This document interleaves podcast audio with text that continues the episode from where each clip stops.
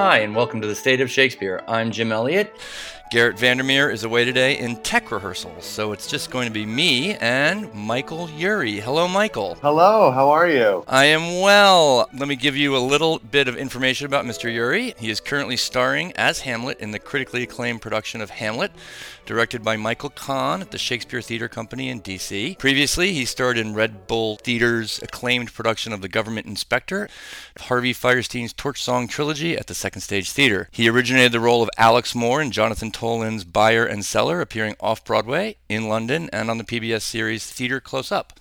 Other New York credits include How to Succeed in Business Without Really Trying, Shows for Days, Homos or Everyone in America, The Cherry Orchard, and Angels in America.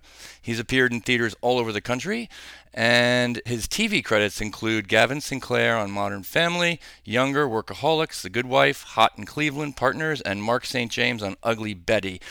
He currently hosts the Logo series Cocktails and Classics and has worked on the web series What's Your Emergency as the director.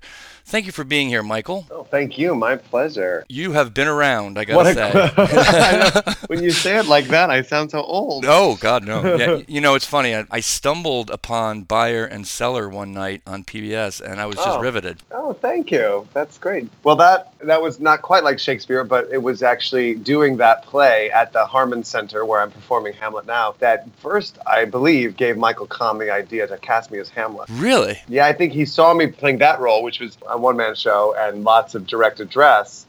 And he saw me talking to the audience and thought, oh, that would work for Hamlet. And then actually later he saw me in Homos or Everyone in America, which you just mentioned, which was another, it wasn't heightened language, but the language is very complicated. And I played a character named Writer, and he had big mood swings and lots of pontification. And I think the combination of watching me do all that direct address in Buyer and Cellar in that big theater and then the intricacies of, of a mentally ambidextrous person in Homos convinced him. And, and it, it, actually was in the lobby after the performance of Homos that he asked me to play Hamlet. That is fantastic. Speaking of Michael Kahn, it, is this his last production? No, uh, technically, this is his last Shakespeare production, and next year is his final season. They just yesterday announced next year's season and he will be doing two shows in the season next year. And his final production in Washington will be the Oresteia. Oh wow, that's yeah. a big one. Subtle. Yes, yes, subtle, exactly. subtle way to go. right. So, what has it been like working with him on Hamlet? Well, I mean, he was my teacher. First of all, I should say he was my teacher at Juilliard, and uh, it wasn't really until I, I went to Juilliard that I truly discovered that I loved Shakespeare and that it was something I wanted to do. And when I finished, it's really all I wanted to do. I mean, uh, my dream was to go around from theater to theater playing all the great roles in Shakespeare. And that didn't happen, but you know other things did, and, and it was certainly wonderful. And, and I followed the path that was presented to me. But Shakespeare has always been very near to my heart, and I think a lot of that is because of the way that it was taught to me at school by Michael and his faculty. We spent the majority of time on Shakespeare when I was there, and I got to work on many of the plays. I learned about so many of them, worked on so many different scenes and monologues and, and, and productions. And by the end of it, I, I thought, why would we do anything else? and in fact, in fact, at the opening night of, of Hamlet, I, I leaned over to Michael and I said, Whenever I do Shakespeare, I think, why do we do anything else? And he said, sort of slyly, he said, Well, it's better. and it's well, true. I mean, it just is. It, it's just better. I mean, uh, you know, of course, there are amazing playwrights and, and other works that are valid and worthy and, and also brilliant, like Shakespeare's. But my goodness, when you're playing Hamlet, it's sort of hard to remember that. It's so. I guess I'll say that that that as a director, he was very different than he was as a teacher. He he expects a lot and he gives a lot. He's got 50 years of experience in oh, Shakespeare. Yeah. That's amazing. He's directed Hamlet twice before he's taught it, you know, for years and years and years, and he he really is a master at, at Shakespeare and at playing and, and at directing Shakespeare and telling the story. And this production is, he, you know, I, I spent some time with him before the rest of the cast arrived, and it was very helpful. And he had this concept in mind from the beginning. I mean, this was not, he did not get into the room and figure it out. He knew what he wanted to do. He had, after, you know, 50 years of studying this play, come up with a Hamlet that I think is accessible to anyone. I mean, I just, just, just this minute finished a student matinee. And oh, you must be exhausted. Yeah, well, ask that again later tonight after we do another show. But I mean, it's fun. It's it's so thrilling. And with students, you know, they really listen because they have no preconceived ideas about the play. And with a play like Hamlet, it's hard to find people who don't. And they do not. They are experiencing it as it is being presented to them. And between Michael's concept and the way we attacked it, which was very much from the point of clarity, we wanted the audiences to get it. You know, I knew we had a dozen or so student matinees throughout the run, and I knew that they would not be fun for any of us if they were if the students didn't follow the play. And I also knew that even though everyone has a preconceived idea about Hamlet specifically and Shakespeare in general, and I mean, you know, they laugh at they laugh almost every night at something is rotten in the state of Denmark. And they laugh at Get Thee to a Nunnery and thinks the lady doth protest too much. And, and it's like, I mean, the lady doth protest too much is funny, but the other right. are, are not funny. They're not funny. It's not funny when I say Get Thee to a Nunnery, but they laugh. And they laugh because in our production, I think makes so much clear that one might not normally get when seeing Hamlet or seeing Shakespeare. And, and I think that's a testament to Michael. He insists upon clarity. If, even though he knows what everything means already, if he doesn't hear the sense when you speak it, you know, he, he makes you do it again until you until he does, and to, and it helps you, and, and you know, it helps you with what words should be stressed, you know, when to adhere to the the iambic pentameter and when to let it go, all that stuff. He's a master at it, and I think that's why after 30 some odd years of, of this Shakespeare Theater in Washington. He has trained on their ears. He's trained the, the audience in Washington to hear Shakespeare. Uh, well, that's exciting. Uh, to work with someone who is so masterful. Yeah. But I have a quote of yours, if you don't mind me throwing your words at you. Oh, sure. I, I read that you said, What I realized quite quickly is what's going to be singular about my Hamlet is me, not any idea that I have. Did Michael help you with this realization, or how did this manifest itself on in your Hamlet? You know, I think as many actors do, we imagine how we'll play Hamlet for many years before we get the chance to, if we're lucky to get to the chance to. And I often thought, what will my Hamlet be like? You know, and I played Horatio once to the great Hamish Linklater, who was a brilliant no. Hamlet and truly to the manner born. His he grew up at Shakespeare and Company at in the Berkshires. His mom Kristin. was Kristin Linklater, yeah. and, and I learned so much from him. And and I, and I I'm sure I owe a lot of what I'm doing I'm doing in my performance as Hamlet to him. So I, I, I imagine what would my Hamlet be like, and what, what, what, what, would we do? And and I, and so I had a bunch of ideas, you know. And, and when I arrived to start working with Michael, I shared them, and, and he wanted them. He was very collaborative. But what I realized was like the big ideas that I had. You know, I had this idea that Hamlet, when he comes back from from school in Wittenberg, he goes and moves back into his childhood bedroom, and then maybe I would come out wearing my childhood pajamas, or I would come out on my tricycle, or or oh playing with a playing with a basketball, and and and that my madness or my my antic disposition that I put on, I should say, would be this sort of becoming a child again, and that you know uh, very quickly he he entertained it, and he he he sort of let me explore that idea, but we'd always go back to the text, and the text says that the antic disposition that he puts on is to throw them off the scent. I mean, right. basically, he does this so he, he makes them think that he is crazy so that they won't think that he is on to Claudius. Right. He thinks as long as they think I'm crazy, then I can keep learning and I can keep gathering intelligence. And then in our production, there's a lot of spying. Our production is modern. It sort of feels like it's a it's a newly authoritarian state where Claudius has implemented these new authoritarian rules. There's guards, there's Secret Service always looming. There are security cameras. In fact, they see the ghost through security footage at first. Ah. After I kill Polonius, there's all this footage of me carrying him around looking for a place to stow the body.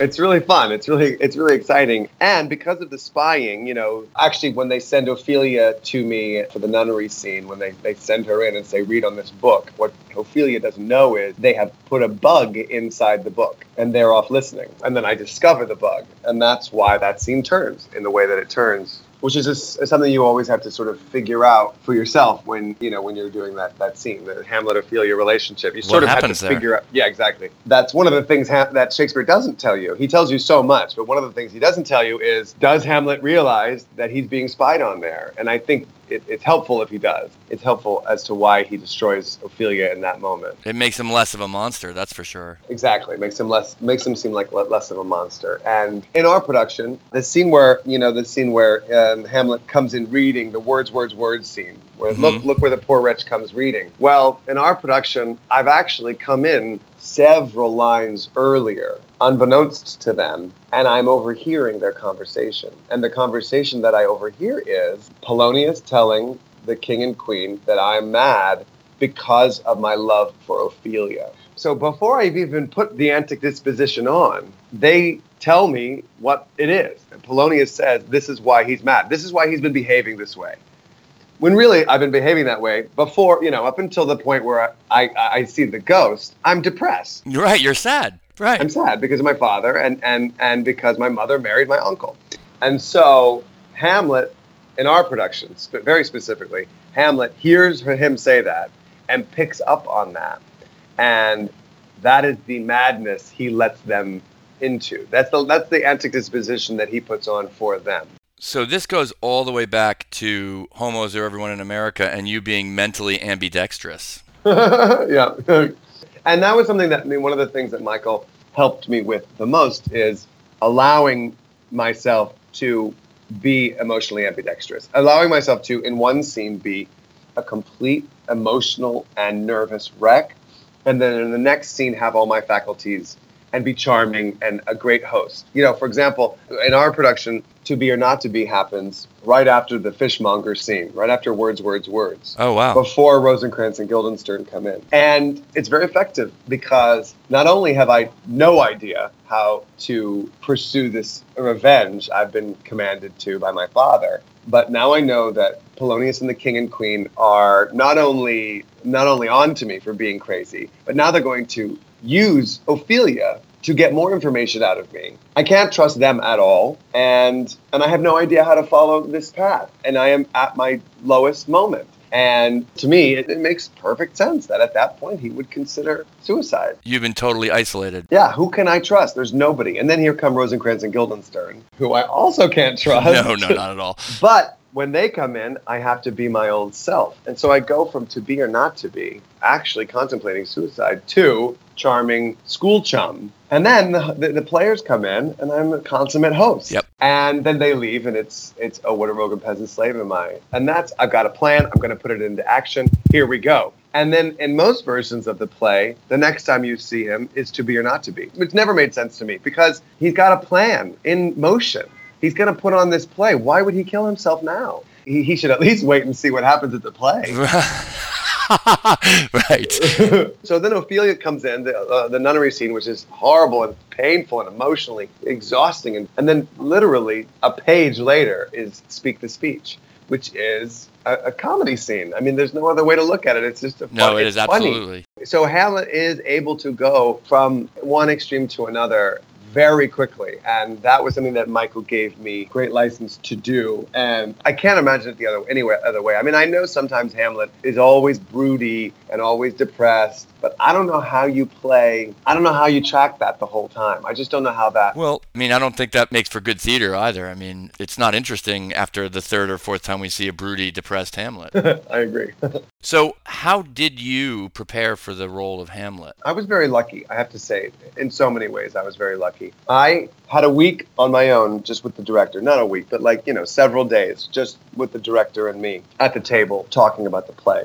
And that is so vital. I mean, there is so much to learn before you ever stand up. And there are so many decisions to be made about which way to take a certain moment or and there are so many answers to be found in the text Yes. he gives you so much shakespeare Yeah. there's so many answers in the text and, and, and so often when you think what what do i feel about this it's that you didn't find it yet in the text and, and you just have to look deeper or sometimes maybe look back at something that's cut or you know look up some more words that you think you know but maybe you don't know. Unpack the text, figure out where the thoughts begin and end. yes yes. And why they happen when they happen. And, and I, I mean i can't tell you how many times i've gone back and looked up a word that i thought i knew and it made it clear Yes. just re reinvesting in what a, a word means, knowing it for yourself and saying it with actually knowing it. You know, actually knowing the word when you say it. It seems like an easy thing, but it actually knowing what you're saying makes makes such a difference when you're actually speaking it aloud. And with Shakespeare, you know, speaking it aloud makes it clearer than reading it, I think. I think it's a lot easier to understand when you say it. Particularly when you know what you're saying and you've done all that work, it does come to life. Well, it certainly leads to the speech that I wanted to talk to you with, or have you do at least. I, would you mind doing a little bit of the I have of late, but wherefore I know not? Sure. So, first of all, before we get into the nuts and bolts of it, who are you talking to? Well, in our version, I'm talking to Rosencrantz and Guildenstern. And what, what has just happened? Set the scene for us so we have a little bit of background. So essentially, they've come in totally unannounced. I haven't seen them forever. We aren't close anymore. I don't dislike them. I'm, I'm, I'm not unhappy to see them, but it is a surprise. You know, we have some small talk. We talk about what they're up to and and why they're there, and and then I say, all right, let's get down to brass tacks. Why are you here? Were you sent for? And they dance around the question until I finally really press them on it and say, I know you were. Just say you were. And one of my favorite lines is, there is a kind of confession in your looks which your modesties have not craft enough to color. Oh, beautiful. Basically saying, you guys are terrible liars. It's like their cheeks are red and their eyes are like Yeah, exactly, exactly. And uh, they say we we were sent for. They finally say yes, we were sent for, and I say, all right, I'll tell you why. And I say, so shall my anticipation prevent your discovery, and your secrecy to the king and queen mold no feather. And then at that point, they are completely untrustworthy. I know that everything I say to them will go back to the king and queen. I cannot trust them. I can't give them any information that I don't want shared with the king and queen, and I must proceed with caution. So this is Michael Urie doing Hamlet, Act 2, Scene 2 from the play Hamlet. I have of late, but wherefore I know not, lost all my mirth, forgone all custom of exercises. And indeed, it goes so heavily with my disposition that this goodly frame, earth, seems to me a sterile promontory. This most excellent canopy, the air, look you, this brave and o'erhanging firmament, this majestical roof fretted with golden fire, why, it appeareth no other thing to me than a foul and pestilent congregation of vapors. What a piece of work is a man! How noble in reason, how infinite in faculties, in form and moving, how express and admirable, in action, how like an angel, in apprehension, how like a god. The beauty of the world, the paragon of animals, and yet, to me, what is this quintessence of dust? Man delights not me. No, nor woman neither, though by your smiling you seem to say so. Thank you so much. Sure, my pleasure. In your production, this is true what he's saying. It's not he's not dissembling or setting them up or anything. It is at once a performance for them, but I also think it's absolutely true. I mean, this is moments in our production, moments after To Be or Not to Be. This is coming right after To Be or Not to Be. Yes, and only a day after Oh, that this too too solid flesh. So that was, you know, Hamlet wants to literally die, and then actually considers doing it himself, and now has resolved himself that he can't. But the truth is, he thinks of the world as a sterile promontory, and the air as a foul and pestilent congregation of vapors, and a man, a body, a person, as a quintessence of dust. He thinks it's all just stuff. So this is true. No, I think this is exactly how he feels. He's just giving them a part of the truth that he's okay with sharing with everybody. And that doesn't contradict what's really going on with him and doesn't contradict the story they are telling themselves. So the story they're telling themselves is about Ophelia, and his madness is all based in love. And none of this contradicts that. He just doesn't mention Ophelia to them. He well, he says no, nor woman neither. Right. But that's not Ophelia. That's just like no, I'm not. That's right. That's really about like I'm not talking about men and women. I'm talking about mankind. You know, it's like it's like that old saying, always tell the truth. It's the easiest thing to remember. Right.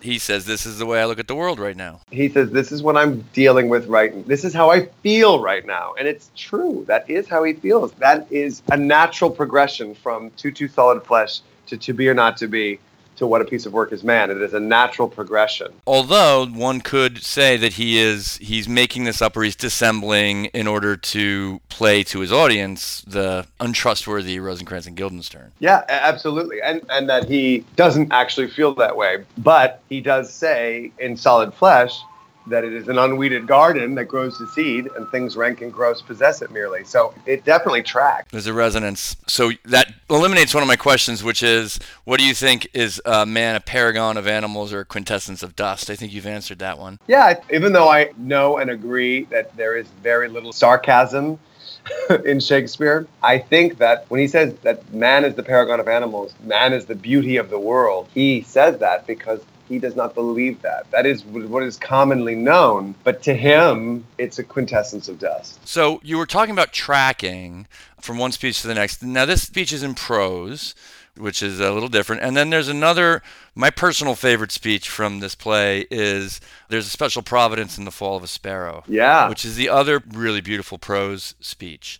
Can you compare those two? Is there a track from this speech to that one? Yes, and I think on the way you stop at Alas Poor Yorick because between Quintessence of Dust and The Fall of a Sparrow, The Readiness is All, there is Alas Poor Yorick, which is really about it's really about how fame is fleeting and about how we are all of the same stuff because what Hamlet discovers there is, you know, he's been thinking about death the whole play. Totally. Right? And then here he is in a grave talking to a gravedigger, and the gravedigger hands him the skull of a guy he knew. Yeah, I think that's lost on a lot of audiences just because of the skull and the Yorick. It's so Yeah. well known.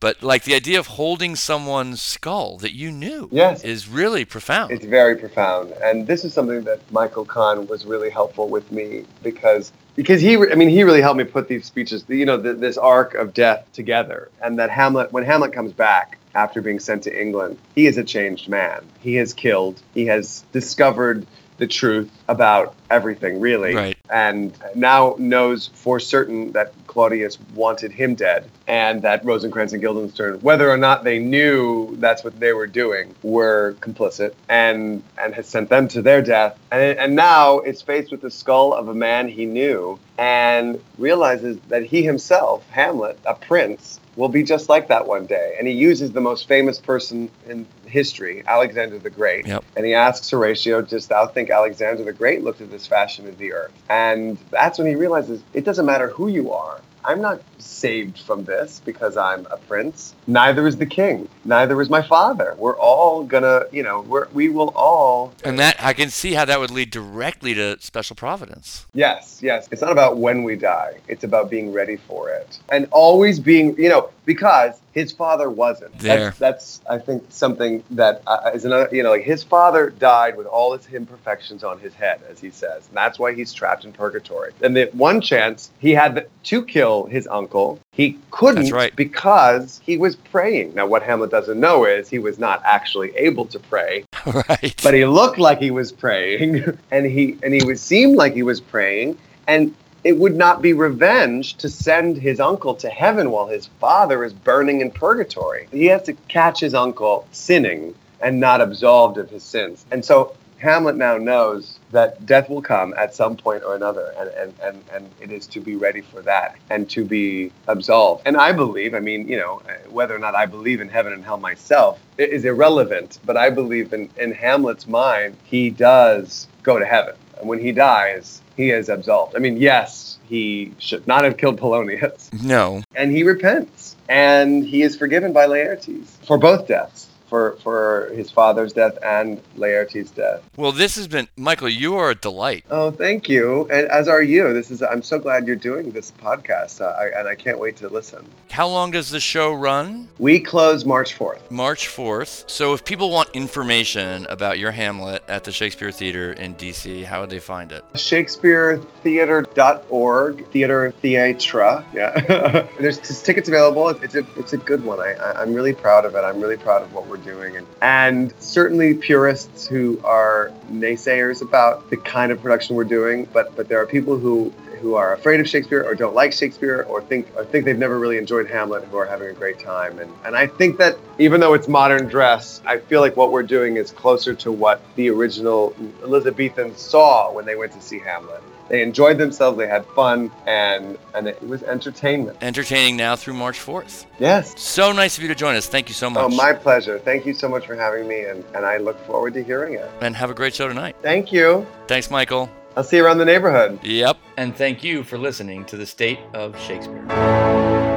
Thanks for joining us for the State of Shakespeare podcast. We invite you to visit stateofshakespeare.com for more episodes, information about each of our guests, and the Shakespeare text you heard on the program, and much more. And we welcome you to join the discussion by liking us on Facebook. That's www.stateofshakespeare.com. Thanks for listening.